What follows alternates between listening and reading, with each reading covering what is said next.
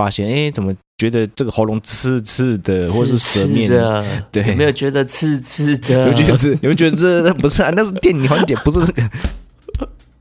戴上耳机，开启声音，给你聆听新世界。一周听五天，天天新单元，夜夜听不完。Podcast 周一月。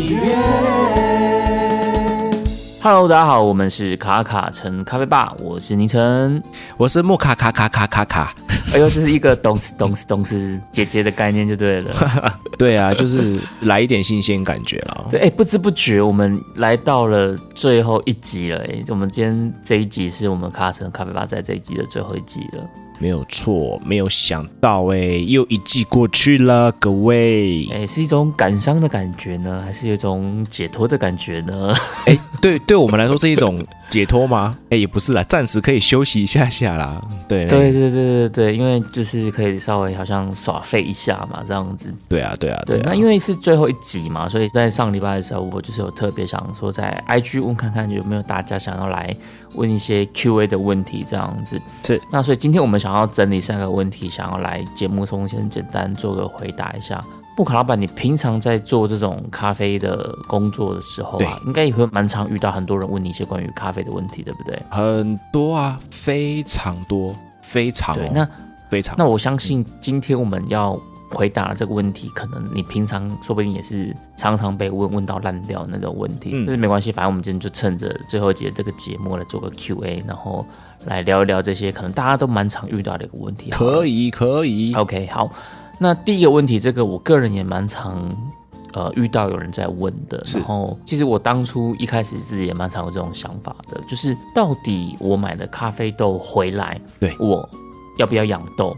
那要养多久？这个问题我觉得好像蛮多听众朋友他们都蛮好奇的，所以第一个问题我们现在聊一下这个问题啊。可以啊，其实养多久，我还是跟大家提倡哈，就是咖啡豆这种东西呢是极其品哈，就是不要不要一直养它好不好？它养是不会养出什么东西来，说养出风味吗？什么巴拉巴拉的？我我跟跟大家讲说不会好不好？就是它不会变成另外一种东西。那主要养豆，其实这个观念应该是说，因为我们烘焙的时候，我们是用瓦斯嘛，对不对？瓦斯加了。呃，冷风，然后变成热风，然后进到烘焙机里面，当然就会有一些气体的产生，嗯，然后会附着在咖啡豆上面。那这这个喝起来哦，就是如果说我们在烘完豆之后呢，嗯，马上杯测，马上喝，或者是说。直接给它不对有没有？这给他喝下去的时候，会发现，哎，怎么觉得这个喉咙刺刺的，或是舌面的？对，有没有觉得刺刺的？你们觉得是？你们觉得这不是啊？那是电影环节，不是那个，就是会有觉得那种颗粒，或是说有那种粗糙的感觉，有没有？会在舌面上面，它又不是那种没有脱水干净的那种的颗粒感，就是说会有一种刺刺的啦，或者是不滑顺、燥感啦。我们好像有时候对对对对对，它感觉就是，我觉得就是用那种。换个角度讲，我们去吃那种半桌，最后不是会上那个红烧肉吗？我很久没有吃喜宴的呢，那个 对啊。我刚刚一时想想不太起来，最近吃喜宴的经验是什么？对对对，请大家回想三年前，二零一九年的时候，嘿，有去吃喜酒的时候，去吃那个红烧肉，吃完之后喉咙会卡卡的，会有痰，对不对？就是太燥的原因。有点附着在你舌面上的那种感觉，这样。对对对，那那喉咙也会痒痒的这样子，所以最主要就是第一个是静置它，让这个豆子上面一些气体挥发掉。是，烘完豆子它本身就呃非常多的气体在释放，那有蛮多都是二氧化碳卡在中间了，所以呢最主要就是要让这些呃气体挥发掉，二来就是可以去比较好的萃取。对，所以养豆最主要的观念跟目的会在这边。对，就是让它喝起来比较不会不舒服。对，那第二个就是它可以让它比较好方便的萃取咖啡豆。对，这是一个观念。那问题来了，对，要养多久？对，没有错，要养多久？那老板的建议是什么？如果是我，一定是速成派的，五天就开始喝。五天是不是？你说从烘焙日开始算五天？对对对，差不多吧。是，就是大家可以去看一下烘焙包装有没有。例如说，可能有些店家，然后或者是你去常消费购买的地方有没有？去看那个烘焙日期，他们通常会贴啊。那如果没有贴的话，就可以问一下，哎，在这批豆子什么时候出的？然后，例如说可能是呃五月一号，对，五月一号包装的，那就可以去加五天，好，五月一号加五天，就是变成五月六号、五月七号可以开始喝看看，嗯嗯嗯，哦，可以开始开封了哈。开封喝看看。哎，那老板，那你知道优格开封之后可以保存几天吗？保存几天我不知道啦，但是一定几天啊，因为开封优格保七天，最近的梗嘛哈，我知道。哎，你很厉害，什么都能接，我就知道你要接这个梗，开玩笑。开封优格要保存七天这样，对对。好，拍谁拍谁，你继续。OK，那其实豆子呢，如果可以忍耐的话，就真的是保存七天 OK 啦。对，七天、五天、七天可以做一个第一次开始去呃萃取它的一个。第一个基准点，没错，我觉得这是一个可以去试试看的第一次了哈。就是我是一个很急躁的人，我是一个很想要喝它的人，迫不及待。对，迫不及待，就是要吃棉花糖。是是是，我就是忍不到最后面。对对，那五天七天是一个可以参考的一个数据。那这个是针对于呃浅培的部分哈，浅培的部分可以这样子慢慢的，可以先去尝试这样子。那如果以一一般比较大众来说的话，哦，一般大众就是各种陪度的话，我个人认为呢，十天会是一个比较好的一个中间值。所以你觉得反而其实如果可以的话，就放到十天就对了。是是是，就是十天会是一个中间值这样。但对最快，我觉得。真的不想冷的话，七天了，七天来喝的时候，它的风味会比较开始比较好萃取的出来。对，嗯嗯嗯。那理论上浅培跟深培哪个要放比较久，哪个养比较久？通常是浅培会放比较久一点点。哦，前培会放比较久，因为它释放的比较慢。是是，它释放比较慢，因为其实浅培它的那个孔径它还是比较密集的，嗯嗯嗯，呃，气孔还是比较密集的，所以它排气的速度也会比较慢一些些。那中培、中生培它们的排气速度比较快，所以你会看到，如果是中生培的豆袋有没有跟浅培的豆袋，理论上来说，第三天的时候它膨胀的程度呢，基本上应该是中生培的会比较胖一点，会膨起来。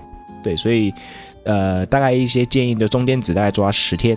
对啊，会比较好去，呃，大家买购买的时候就可以看一下。如果你这么刚好，它是第十天。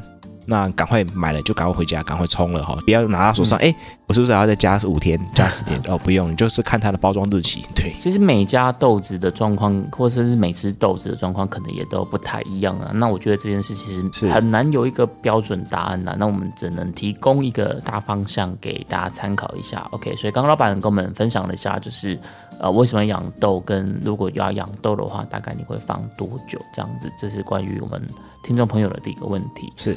好，那紧接着第二个问题，尽量问这个问题，我觉得也蛮特别的，就是他的意思是说，如果今天我收到，也不是收到，我买了一台磨豆机之后，我要怎么样先去决定好我要用什么样的研磨刻度？嗯，我觉得这个问题蛮蛮蛮特别的，这是特别一点。对我买了一台磨豆机之后，我要怎么样去决定它的研磨刻度？那关于这个问题，老板你怎么看？这个部分呢？我觉得我先用电磨好了，我先用电磨来做一个方向的框定，好不好？嗯嗯，因为现在磨豆机太多了，哈，磨豆机非常的多。那有追踪我的节目人都知道，我基本上也都是电摩一派的哈。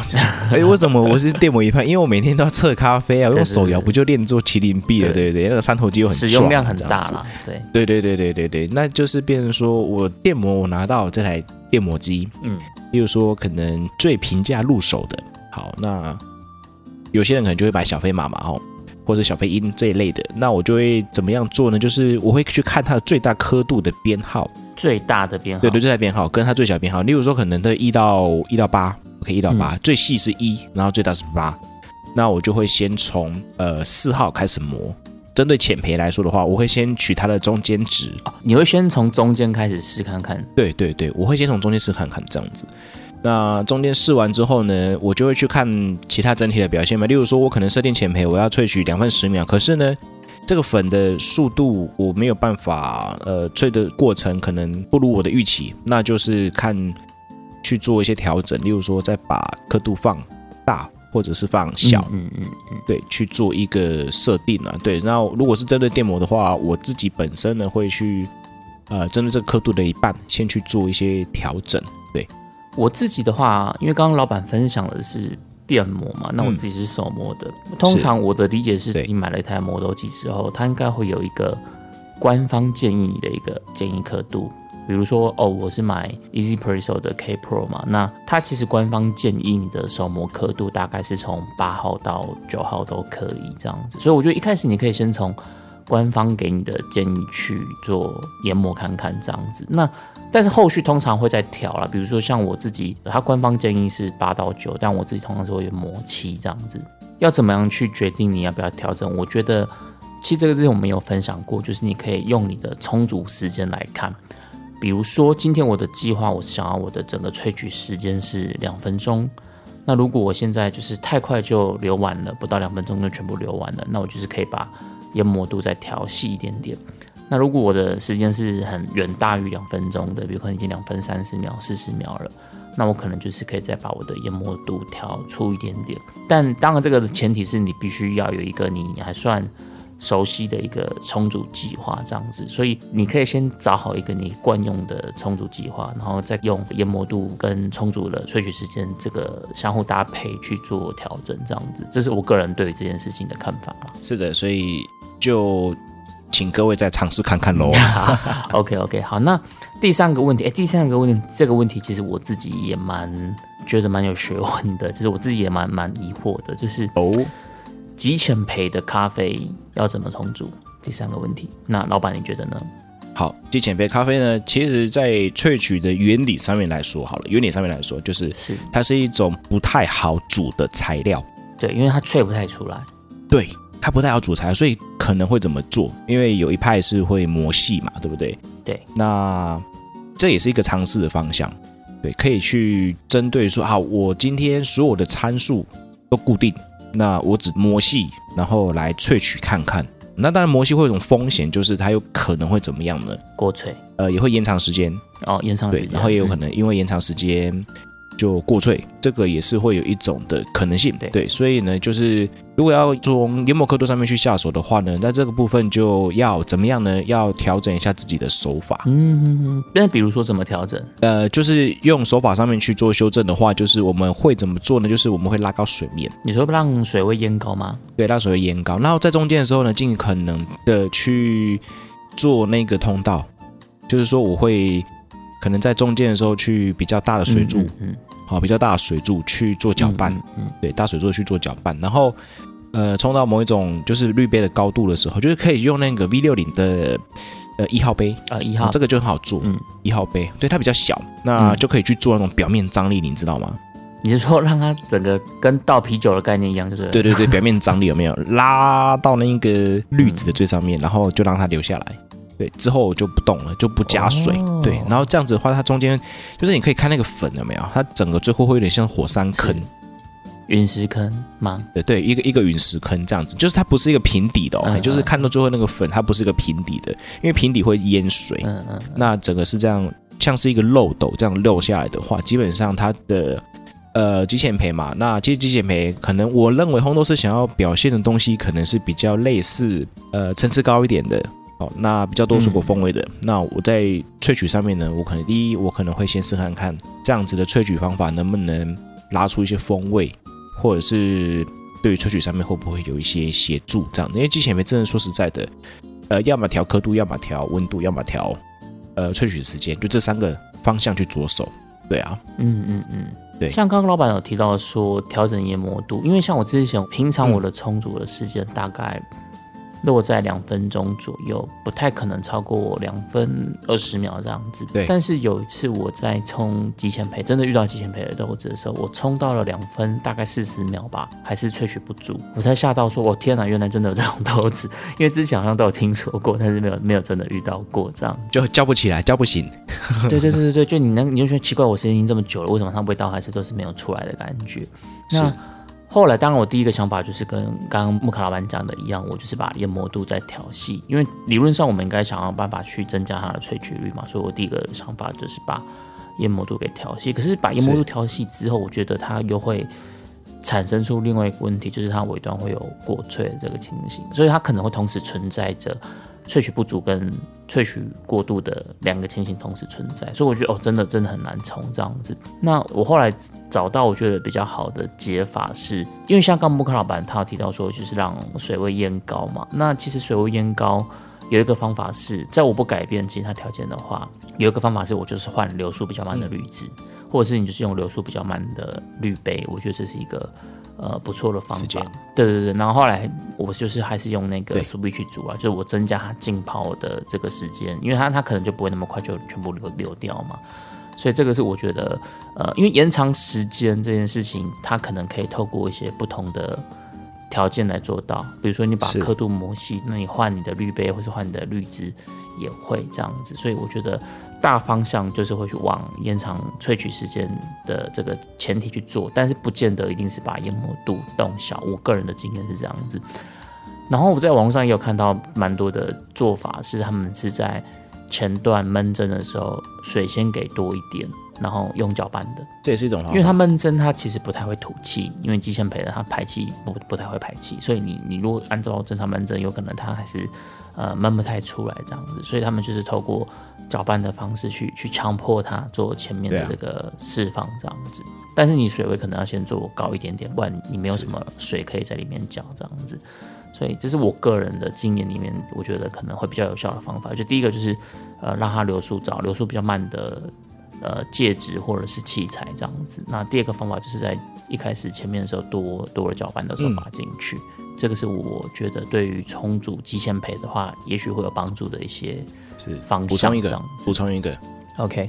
直接最懒人的，我我要推什么？又要推聪明绿聪明杯对对对对，聪明绿杯其实也是一个不错的方法，就是让它用浸泡的。对对，就推聪明绿嗯，杯，嗯嗯是就是一样中等的研磨刻度，或者比细一点点。OK，好，那怎么办呢？水九十四度给它灌了，什么都不要管它，等五分钟，哦，五分钟完。哎、其实它这样跟那个杯车概念会不会有？我跟你讲，它很像啊，然后然后还蛮好喝的啊，对，对，然后就哎、我冲的要命，结果聪明绿杯，反了，该有的都有了，这样。对对对对对对，就。对啊，这是一个非常好用的好聪明绿杯，对，嗯就是中规中矩的表现，你会发现，嗯，你就你就摆着嘛，然后可能去上个厕所啊，洗洗脸啊，洗洗手啊，嗯回来就差不多了。对就，差不多可以可以拿来那个下下咖啡一体的。对啊，这是个蛮好用的工具哦。嗯嗯好，那今天我们就整理了三个 Q&A 的问题，在我们的呃前面来跟大家做一下回复，这样子。好，那我们回到今天要聊的这个主题内容，因为我们在上次其实有预告过了嘛，就是我们最后三集其实都是在聊 SCA 的认证课程的一些相关内容。那前面我们讲了感官，然后上礼拜也讲了呃冲煮萃取，那今天我们就要来讲的是烘焙。对，所以莫克老板今天想要帮我们介绍一下，就是 SCA 课程它的烘焙课程里面在讲些什么吗？是的，没有错。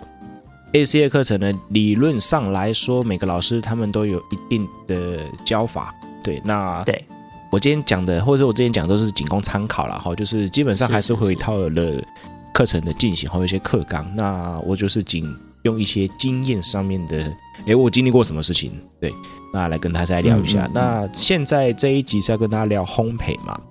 很多人都会说，到底咖啡豆上完了烘焙课之后，就真的会烘咖啡了吗？诶，对不对？答案是答案是跟你各位说没有这回事，好不好？真的吗？哎，至少应该可以烘个六十分的东西出来吧？没有？，对，就仅限六十分，哦，真的不骗你，因为你考场的豆、考场机器跟豆子，你喝完之后呢，你回到自己的烘焙环境，你有可能哦又不一样，又不一样，对，所以是是是是是，很常会怎么样？例如说，可能大家喜欢咖啡，然后可能会在某些论坛啊，或者是社群啊，或者是某一些呃社团啦，会看到大家在为了一件烘焙的事情吵架。啊，因为各有各的流派，对不对？对，各有各的流派。然后呢，我其实每次看他们在吵架，我就会怎么样那样近看看山大，远看看山，看山小，不是啊，看他们在避下棒啦。然后后来我都会觉得说，哦，那理论上来说都是一种呃，大家的烘焙环境不一样。OK，烘焙的天数也不一样，烘焙的每一个因素可能都不一样。例如说，有些人的烟管哈，排烟的那个排风管哈，烘焙机一定要有个排风管，就像是汽车会有个排烟呃排气管是一样的。一个风管，有些人牵在四楼，有些人牵在三楼，有些人牵在二楼，有些人用后燃哦，机。这会有这个也会有差啊，差超多的，对，差超级多，所以就常常会在这上面去做一些争执、争议的时候，我觉得这东西是没有必要的，对，没有必要的，因为你前面的一些客观条件其实都没有先讲没有错。就是其实咖啡很科学，我要这样讲，咖啡非常非常科学，就是你今天一个其中一个东西不对了，它出来的东西就是不对，它出来的东西就是不对。嗯嗯嗯这件事情是蛮蛮尴尬的。然后大家就说好，那上大家会说在烘焙课里面大家会谈什么？OK，那当然会第一个要件就是会跟大家谈安全。你说烘焙的安全是不是？对，没有错。先去谈一下安全，就是说你要烘焙之前呢，你一定要先要有一些概念，例如说可能瓦斯啊要装在什么地方啊，然后可能要尽可能的是要通风的环境啊，然后。开瓦斯之前哦，开机之前要先准备什么什么东西啊？然后先注意一些工作流程啊，好，因为就是安全还是摆在第一个方面。对，因为你有锅炉啊，有瓦斯啊什么的，对对对，它就是 OK，好，会先强调一下这些安全作业。没有错，没有错，它就是一种热的东西，你知道吗？它会发热，好发热，所以这种事情是。呃，很重要的哈，很重要的，非常非常非常重要，就是说一开始必须要先理解安全的东西，是正确的操作，没有错，正确操作方法是什么？开机方法是什么？然后正确的工作流程是什么？这件事情是呃会一起去一并带到的。那再来呢，就是会再去聊一些其他的部分，例如说可能会在课程里面呢跟大家谈谈，我跟大家谈谈什么呢？呃，烘焙机有哪些类别？比如说是像我们之前介绍的这样子，对，就是有些可能现在目前市面上普遍看到的，理论上来说，好了，比较多都是半热风的啦。哦，半热风是最多的。对对，有一个锅炉嘛，然后火排在下面，然后空气会流经火排，然后进到那个那个烘咖啡豆的锅炉里面，然后呢会再把那个热风再排出去。对，那因为这个叫半热风，就是我的火没有直接接触到豆子，嗯。对，那有人会说啊，这是半直火，所以半热风就是半直。对，这我们之前概念过。是是是，就是诶，再跟大家复习一下啦。那再来就是整个热风的，就是热风就是整个吹风机一直吹你的感觉有没有？就是一开机我进去给豆子的风温就是这么高。对，就是认识这些烘焙机哈，认识这些烘焙机，然后更安全规范，这是一开始就会去上的东西，这样子。因为会有一些不同的热源嘛，比如说我知道什么接触热啊、传导热啊、对流热嘛，那不同的机型，他们这些热源的方式可能就不太一样的。是的，是的。那刚才我们的尼生有提到说，这个对流热、传导热跟辐射热，OK，那这个就是所谓的烘焙的名词，对专有名词的定义。对，课程里面也会介绍这些东西。哦，他也会去介绍一些专是是是，什么是对流热？好，那什么是接触热？那什么是辐射热？OK，用这样的，呃，就课程里面会跟大家说明这些定义啊。那也会说整个烘豆的曲线，就是我在我热机到某个温度了，那我我投豆子到锅炉里面了，然后回温点是什么东西？好，那什么时候会进黄点？整个升温的过程，那我们会把它称为叫 S 曲线。那这个部分呢，也会。呃，讲师呢也会带着我们去理解说，好，那每一段的状态给豆子的能量的时候，豆子会变成什么样的状态？就是有点像是什么呢？妈妈教室，你知道吗？烹饪教室吗？还是？对对，有点像烹饪教室。就是我会建议说，哦，今天这个蛋，我看到你这个蛋接下去有没有？哦，好好，呃，那几秒之后呢，会开始变什么颜色哦？嗯嗯。然后，那那什么时候会变什么样的状态？还是会呃会教会带大家去经历这个烘豆子的过程。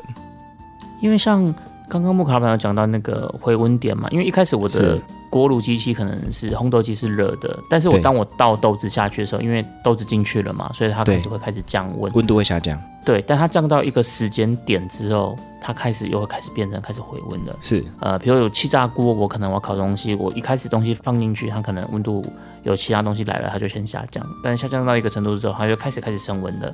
哦，所以这个就是回温点，对不对？是是，就是机器，就是豆子跟机器理论上已经开始热能这件事情已经开始传导给豆子这样子。对，那就是这就会认识这些名词定义了，就是可能是回温点，那回温点是为了什么？然后呃，到几度的时候呢，会开始出现美纳反应。嗯，对，那到几度的时候会开始出现什么橡胶态？就是豆子变得很软，好，豆子变得很软这样子。对，那什么时候是一爆？那一爆就代表是在对于豆子的时候是什么样的状态？那什么时候是焦糖化反应的作用开始，褐化反应的作用开始，或者是说呃一爆一爆密一爆粗一爆末，那二爆 touch 二爆这些，对，它就是会带大家去认识这些东西。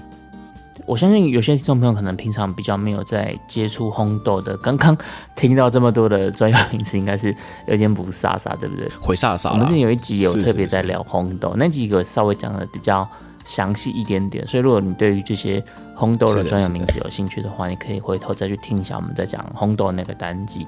那所以回到课程这部分，它其实也会有一个专门的时间，就是在带学生们去认知这些烘焙的专有名词，是没有错。而且这很重要哦，因为离开了教室之后，我们去跟人家交流的时候，大家在谈的也都是这些专有名词，是一个共通的语言，一个共通语言。例如说，好，我今天投篮，我就不会用排球的发球，哎，你是这样发球吗？或者是发球方式是这样子吗，就是我们会有一些共通语言。去做一些交流啦，所以就是上课的时候，就是用最短的时间让你吸收到一些比较快的一些知识。对，那但台湾一些名词定义啊，跟是曲线的部分呢，最后接下来也不是说最后啊，接下来还是会带大家去认识烘焙度。烘焙度什么意思？就是你的浅焙等于我的浅焙吗？哦，你的中焙等于我的中焙吗？你的深培等于我的深培，对这个每个店家其实都不太一样，对不对？对，没有错。但是其实，在 SCA 里面，它是有一定的规范的，就是说，呃，多少的数据，就是我们会透过一台烘焙仪器，哦，烘焙的那个测试仪，就是我们会把豆子烘完之后呢，去磨粉，磨粉之后呢，会把这个粉布在我们的烘焙测试仪里面，然后它会得出一些科学的，呃，色色度仪去反光之后得到烘焙的程度。就是，例如说，可能浅培它可能会落在于，呃，八十以上这样的一个数据，就是他们会有一些数据反映烘焙度，嗯嗯嗯，然后透过仪器去显示，对，然后当讲师就会带领大家去认识这个烘焙仪的用法，以及这个数据的显示的意思是什么，对，就可以把大家烘焙度的知识拉齐，这样子。对，这个我之前有听咖啡师他们有分享到，因为有时候咖啡师他会去跟烘豆师。请他烘豆，对不对？对。可是有时候，有些时候可能，呃，我咖啡是我想要豆子，它不是烘豆是他想要的这个烘焙度，这时候你们就要去沟通嘛，对不对？是是如果说，哦，我觉得你可不可以再烘深一点点？那这个有时候可能，其实烘豆是他可能会觉得他现在这个烘焙度其实是刚刚好，已经很深了。对对对。但这件事其实就都都是他们两个各自主观的一个感受嘛。所以其实如果有透过刚刚说的这个，哎，我们可以用。色度仪的数字来沟通，哎，我觉得你现在是哦六十七十，我想要的其实是七十五八十什么的，那你可能比较有一个数据去辅佐的话，我觉得，呃，两边在互动起来时候，可能会比较有一个共同语言在讲同一件事情，这样子，我觉得这件事也蛮重要的。是，而且这件事情是的确会发生在我曾经就有发生过，就是因为，呃，我这边有些伙伴哈，一些餐饮的伙伴，他们在意识利用豆上面，我们就是真的是透过这样的一个。烘焙仪去做一些讨论，嗯，所以就是这个烘焙度的部分，就是诶，在课程里面，讲师也会带领大家去认识这个部分啊，就是呃，怎么样透过仪器，然后反映出来味道是怎么样，带大家去认识这样子。那另外一方面呢，也是会带大家去了解到，哎，我们今天透过仪器的，那我们要怎么样去操作它，去调整一些烘焙的，就是最后那个粉子，因为。呃，要跟大家说一下，就是烘焙度这件事情来说，是测的是咖啡粉，嗯，对，它我们不是看豆表，主要是测的是咖啡粉这样子，所以，呃，老师也会带领大家说，好，那如果今天烘出来了，我要怎么样去调整一些我们的烘焙度，对，也会做一些这样的一个分享。刚刚老板讲到说，对，它其实这个烘焙度它有分豆表跟豆心嘛，对不对？所以它里两个测出来的数字是有可能会不一样的嘛，应该说理论上应该是会都不太一样了，对不对？是是，理论上一定会不一样，一定会不一样。它有点像是，因为豆表会是接触热最多的地方，所以它会还是会比较深一烤的比较焦一点点，对对，比较深一点点这样子。那豆粉啊，对豆心，就是豆子的内部的时候，越越来越里面的时候，它们的那个呃粉色的部分就会跟豆表会有点差，就是磨开来的时候，豆表的颜色测出来跟豆粉测出来都会有一些差距。嗯嗯嗯。对对对，那就是主要就是认识这个，就是豆表跟豆粉，去理解到好，那这样的豆粉会反映出的风味是什么？对，就是认识这整体的烘焙度。那另外一个就是你就是到底豆表多少的时候，豆粉多少的时候，OK，那风味的展现是怎么样？像之前不是很流行做这种内外差嘛？那所谓的这个内外差，它的差距大概是差多少？一般是多少？然后有特别想要去强调内外差，大概又会差到多少？如果一般来说好了，就是说，一般来说的话，差十二十五算是一种比较保守的表现，正常范围。对对对，中培的话算是一种比较正常的范围啦。对啊，就是我今天豆表可能测出来是呃六十好了，那可能粉色就会落在七十二或是七十五。我觉得大概六十跟七十二这样的差异。对对对对，用这样的一种状态去。呃，做一种比较保守的烘焙方式，但是因为现在来说，以现在来说，忽然间忽然间破音了哈。以现在来说呢，呃，以现在来说会比较大家会比较习惯哈，比较习惯，因为他饮食的状态提升了，就会比较习惯喝一些比较轻盈的风味，所以现在的整体上面来说，渐渐的大家会比较接受这种比较大的色差，例如说可能差十八。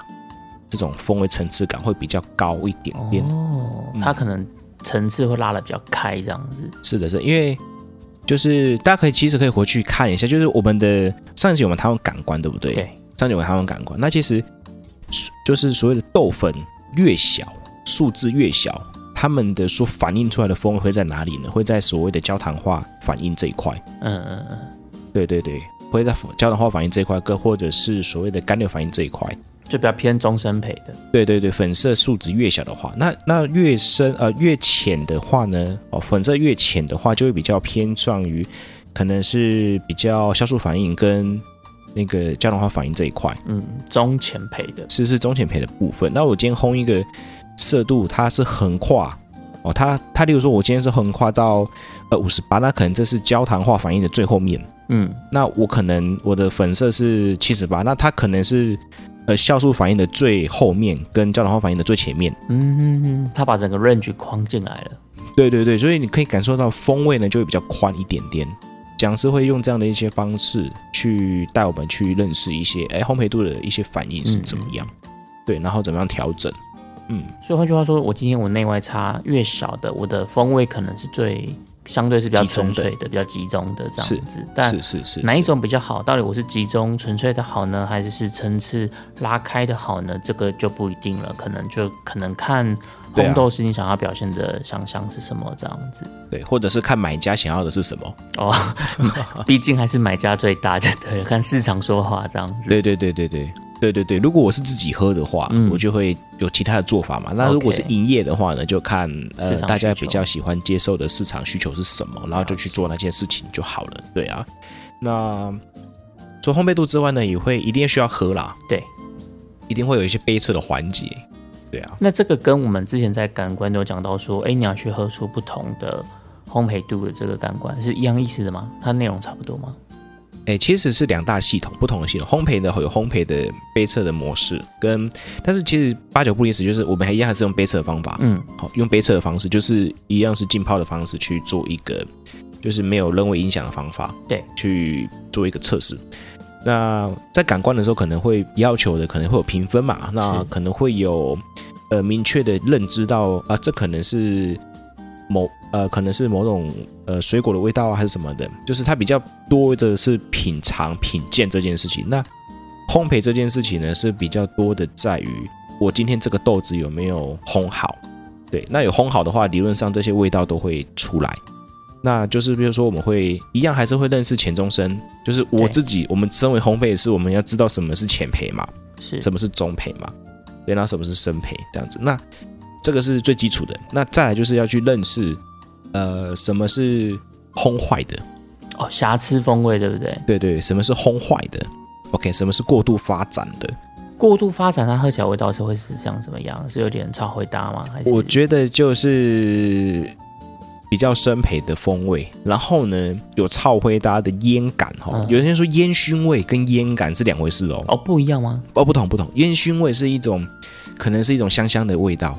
但是如果是烟感，那就是有点像是烧东西的废气的味道，就是有点刺鼻，哦，或者是会有一种很像烤肉烤焦的那种味道。一个是比较中性的，一个是比较负面的，这样。对对对，就是它比较负面的。那烟熏味可能是比较正向的，就是会我们闻到一些很香的烟草的味道，那是很那是很迷人的。对，那种风味是很香气，是很迷人的。那如果说是呃烟烤的味道的话，就会比较没有人喜欢。OK，那就会这。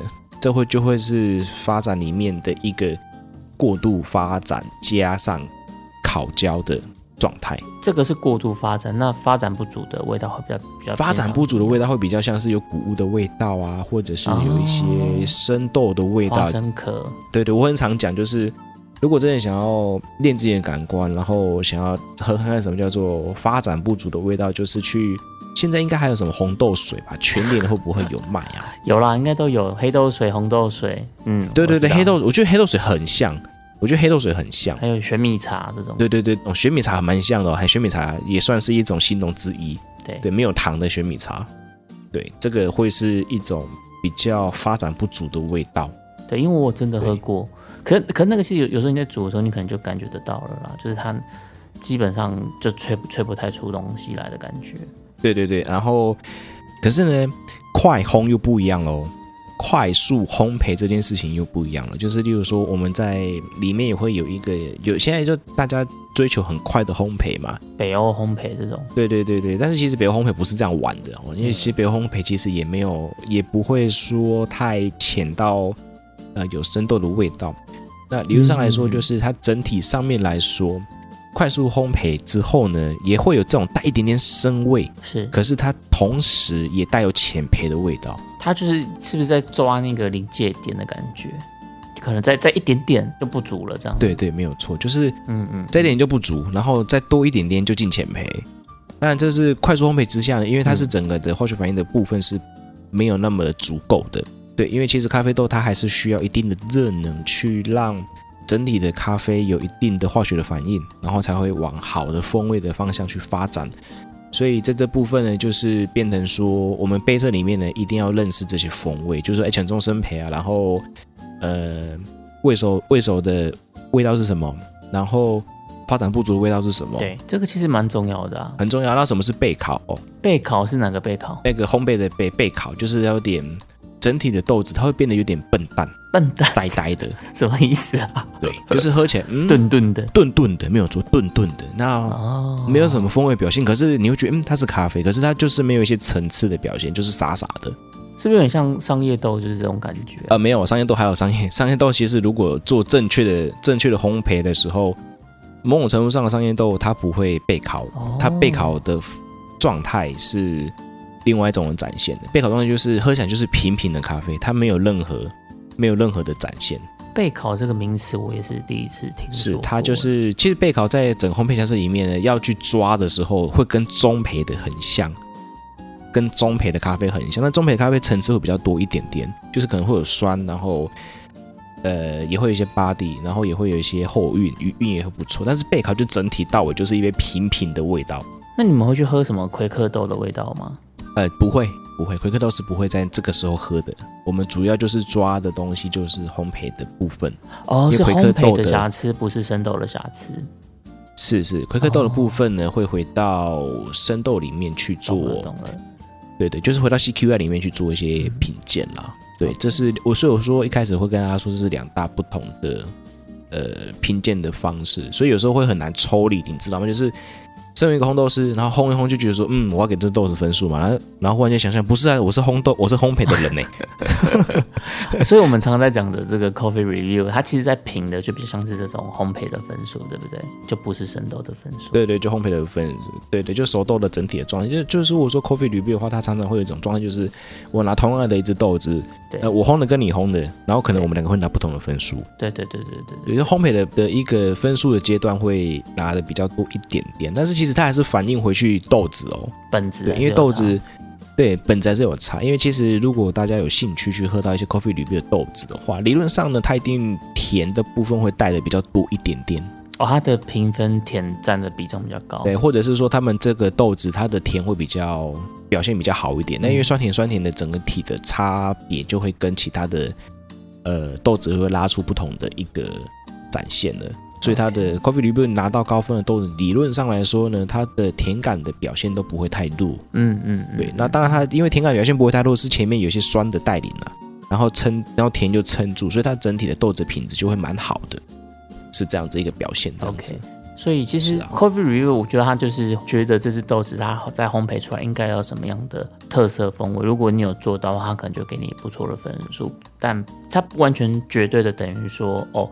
分数越高，就代表它越好喝。他可能觉得是你这个烘焙有做出正确的烘焙，这样。对啊，然后豆子可能本我我其实我觉得豆子本身也要选的好了，嗯，但也是有人去挑什么 G Four 的去给人家烘 G4 的做 coffee review，做 coffee review 啊，也是有啦，那也拿到不错的分数啊。对啊，那我只能说他真的很真的也是有啊。那我真的觉得说，嗯，但是我我必须得讲，我必须得讲。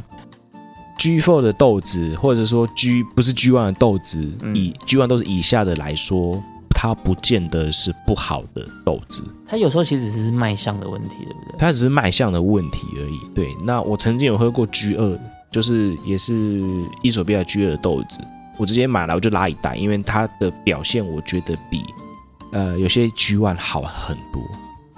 哦，真的哦，对啊，因为有时候这很特别，就是到这种。对，因为有时候它只是一些卖相嘛，那可是其实它本质是很好的，它本质很好，就像是我们吃水果一样哦，它有些是外销品，可是它不是很甜；有些豆，有些咖呃水果，它就它只是外表丑，可是它很好吃。对对对对对，它是有点回到这个角度啦，对啊，所以说 coffee review 的话，它理论上呃九十三分以上的豆子理论上都不会太烂的，理论上都不会太烂，除非一件事情就是烘焙师弄烂的，对。这是这是，但是他弄弄弄烂的，他就拿不到这个分数啊！老实说啊，所以就是别人的九十三分，不代表你的九十三分啊。同一只豆子啊，对对对，也不代表是我的九十三分。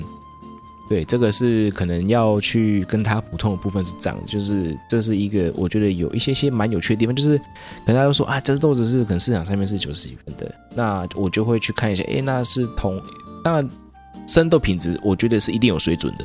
对，一定有水准。那加上烘焙的人，他又是他也可以好好的去烘焙它。对，那理论上来说就不会拿到一个不错的分数。是是是。那即使不是不是他烘的哦，不是该人该拿到九三分这个人烘的，那如果正常表现的话，这只豆子的表现也不会太糟。对，也不会太糟这样子。对啊，所以整体上面来说，在烘焙里面呢，就会跟大家谈哦，我们刚刚我提到的要去认识。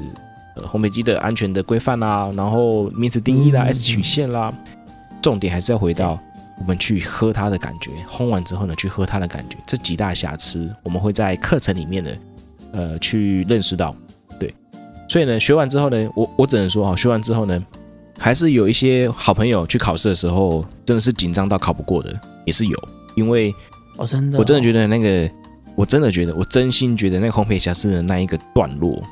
哦，那个段落，嗯，蛮难的。他是怎么考啊？他是会一次给你很多杯给你喝这样子吗？对啊，对啊。然后，例如说 A A B C D E F G，然后我就要知道说，呃，A 是什么状态，B 是什么状态，C 是什么状态。他会考你不同的烘焙瑕疵就对了。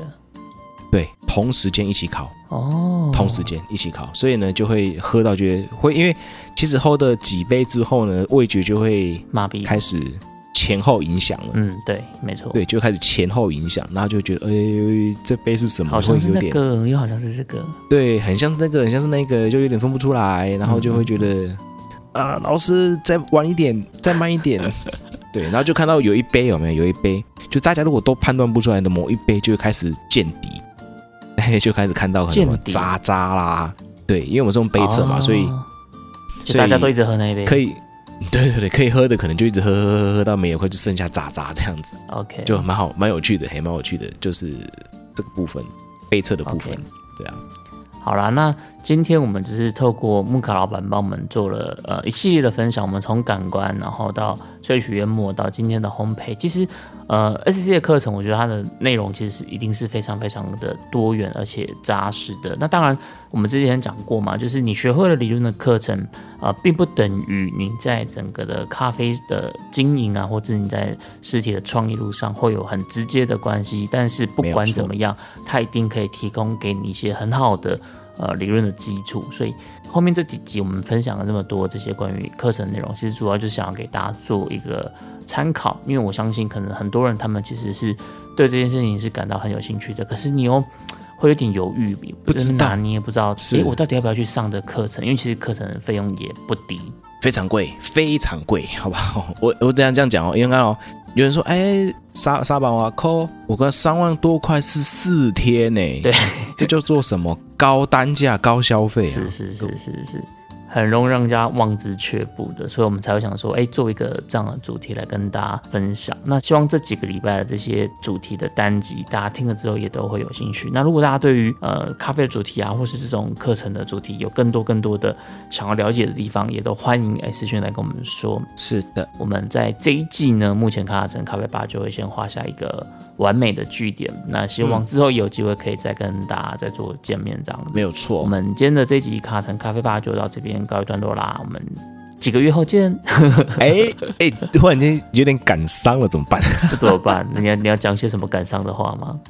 是没有啦，就是 我们期待再相见喽。Hello，你好吗？衷心感谢，对啊，衷心感谢，珍重再见，期待期待再相逢，拜拜。对啊，只能这样说了，拜拜。